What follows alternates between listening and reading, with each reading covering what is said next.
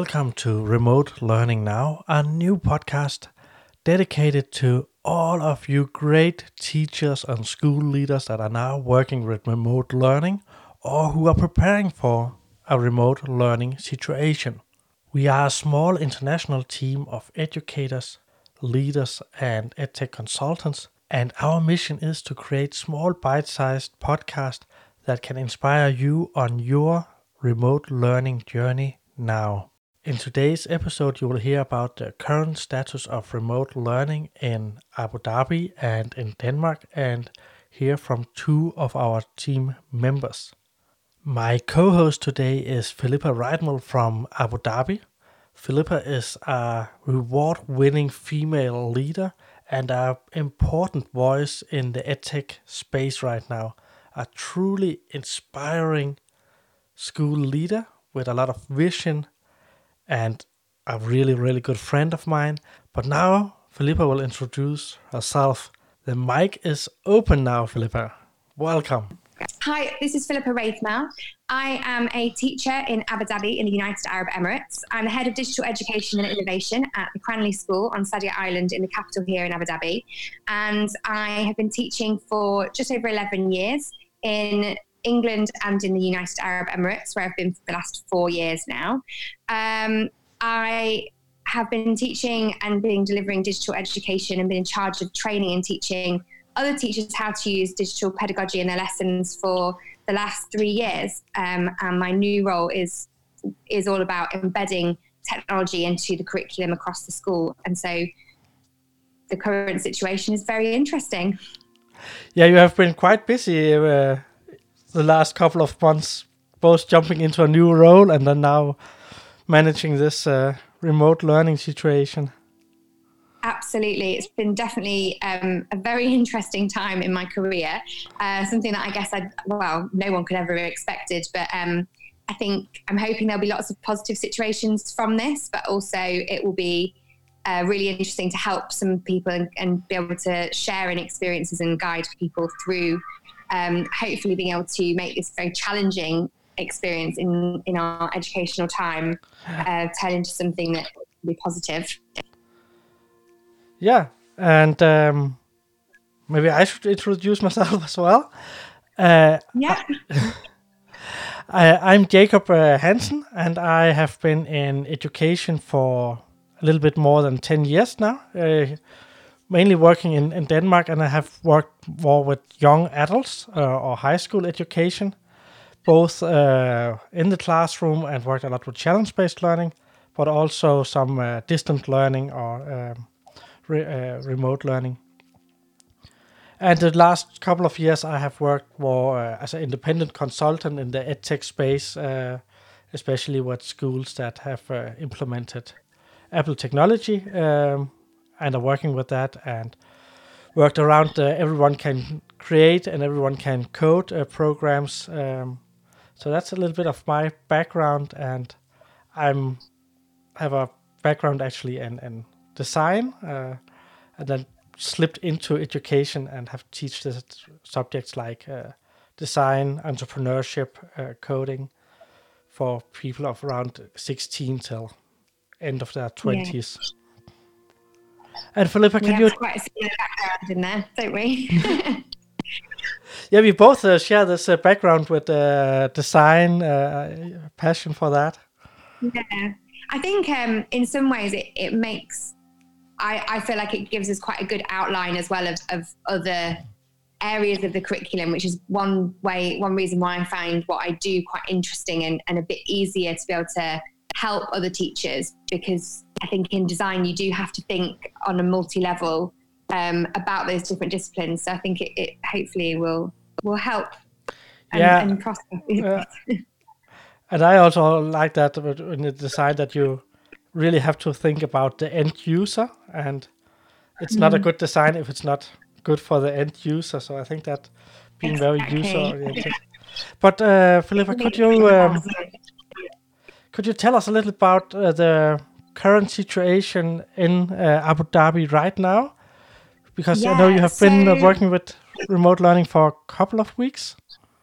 That's right. Yeah. So it was about a week and a half ago, well, two weeks almost now ago, where um, on a Friday morning I was sat writing a remote learning document um, for a, a, meeting that was being held the next day on Saturday, uh, where the senior leadership team um, met and we were discussing how remote learning would possibly look um, if there were to be, and there was lots of ifs. Everyone kept saying if a lot. Mm.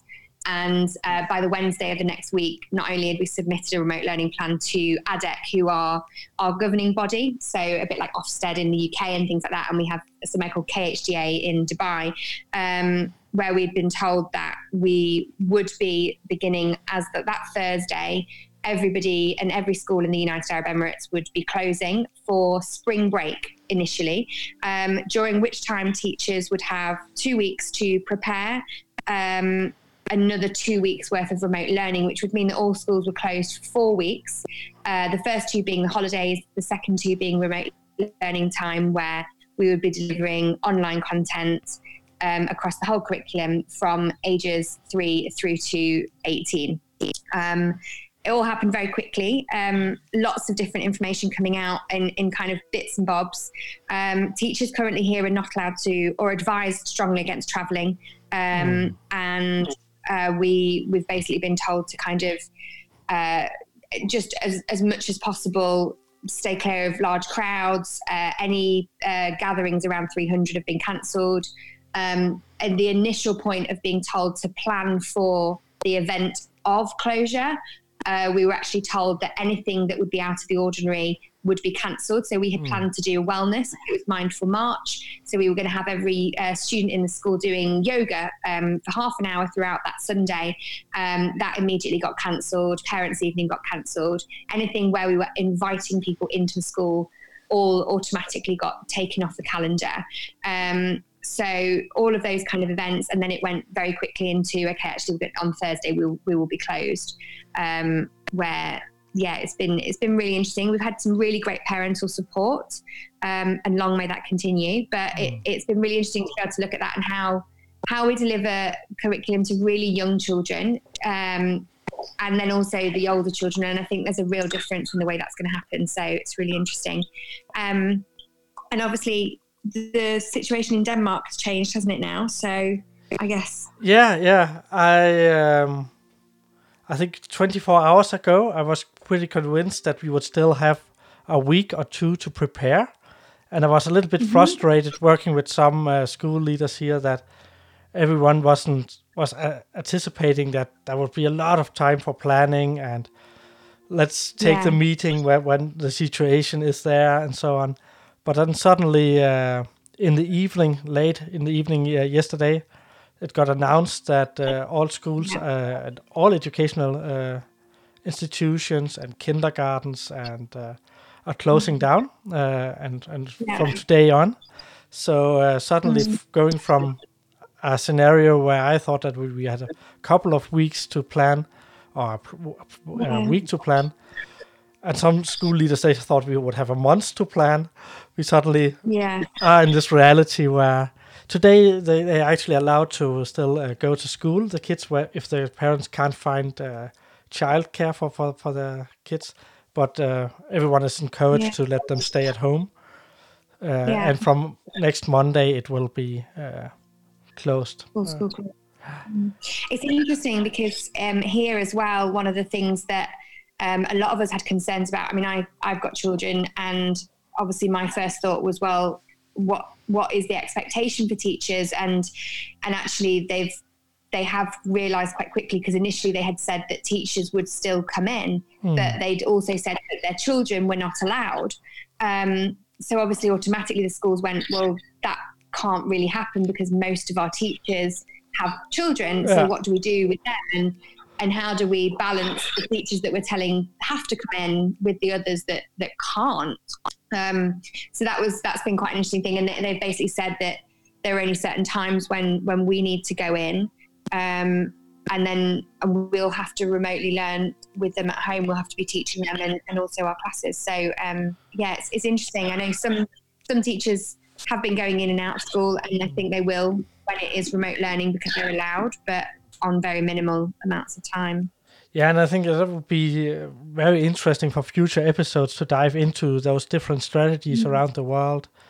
Uh, I have yeah. also been in contact with a lot of teachers from Hong Kong that, where they also are teaching from their own apartments, most of them, and uh, where the teachers are not mm. going to school. And I think that actually they are opening up now so that the uh, teachers are allowed to come to work if they want to, and so. But I can see. Yeah. I hope that we with the podcast can uh, share some of those experiences and how different strategies are used in in, in different countries yeah. around the world. Yeah, and and what's positive and what's working, and and perhaps how to reach out to those people who are really struggling with finding a solution for some things. There may be someone somewhere else who who was in the same situation but has found an, an outcome that's positive and, and can help others. That would be brilliant to be able to connect those people.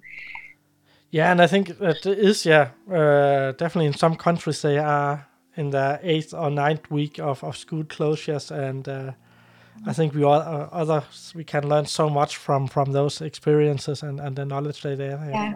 collected. And uh, should we introduce our third uh, team member? So, so in some of the uh, coming episodes, uh, we will be joined by Abdul. Uh, and Abdul is a fantastic edtech consultant and, and, and school leader. And I know you're Inspiring, you. Yeah. he, he has spent uh, quite a lot of time in uh, the Emirates, I think, the, the last couple of yeah. years. Yeah, I was lucky enough to meet Abdul at um, Reps in Dubai when I had been only a few months into my role there. And within speaking to him for less than half an hour, I totally got it. And I just, I, I really loved the opportunity that I'd been given already. And I, and I kind of knew what I, what it was about. But actually speaking to him, he really was able to put digital technology and digital education into context. Yeah. And just, it, it, I, he was, yeah, very, very good. Really brilliant at, at the way that he breaks things down into a very logical, sensible th- way of, of approaching things. So he'll be a great person to have on our episodes to to help guide others as well through this. Uh, I think he's one of my absolute favorite persons to um, discuss uh, topics around leadership and especially educational leadership with. I think he has so so much insight into that area, so that will be really interesting really for future episodes. Yeah, to to get his uh, leadership yeah. approach to to this uh, current yeah. situation. Definitely. I think we can look ahead to a lot of interesting uh, future episodes. I hope that uh, people will follow along, and I'm really looking forward to to share all those interesting uh, stories and, and all the things that we are learning in, in so many places in the world now, and and see how we can inspire each other. Yeah, it's going to be brilliant. I think. Um, and hopefully incredibly helpful to, to a lot of people around the world. So it's going to be really great to be able to collaborate with with that many different countries and people and and really help spread positive educational messages. Yeah, and Philippa, if uh, people they want to uh, find you on uh, Twitter, what is your Twitter yeah, handle? I, am at Mrs. Wraithmell, and Mrs. Wraithmell is with a W, so W R A I T H M E L L. Yeah, and um, on Twitter I'm Jacob Hansen, and it's J A K O B E S B E N. And we will include uh, both Twitter handles uh, in the show notes as well. Yeah, it's going to be really great and hopefully get to hear lots of really great information from people around the world about this as well. And this was already the first episode of Remote Learning Now. This podcast is all about sharing and helping each other.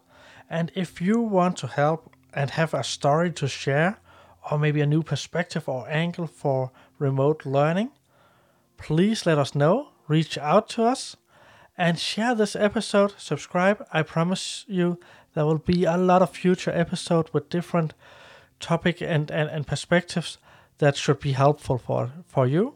And we will try to keep every uh, episode short and focused on one single topic so that it can fit into this current situation.